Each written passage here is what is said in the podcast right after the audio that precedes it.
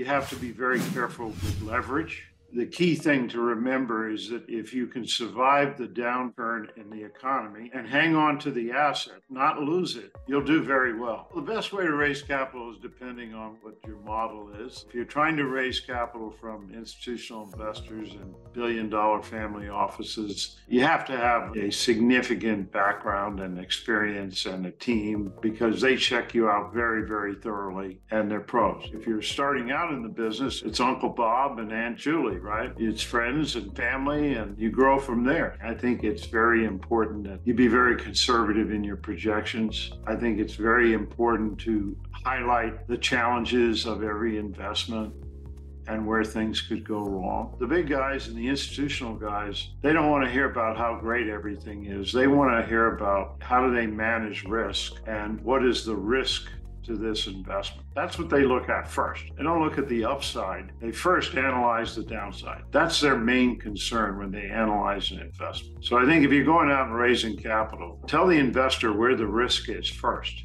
and make sure they're comfortable with that level of risk for that level of reward. Just keep at it. I mean, look, it's a tough business. Raising capital is very challenging and difficult, and just don't give up.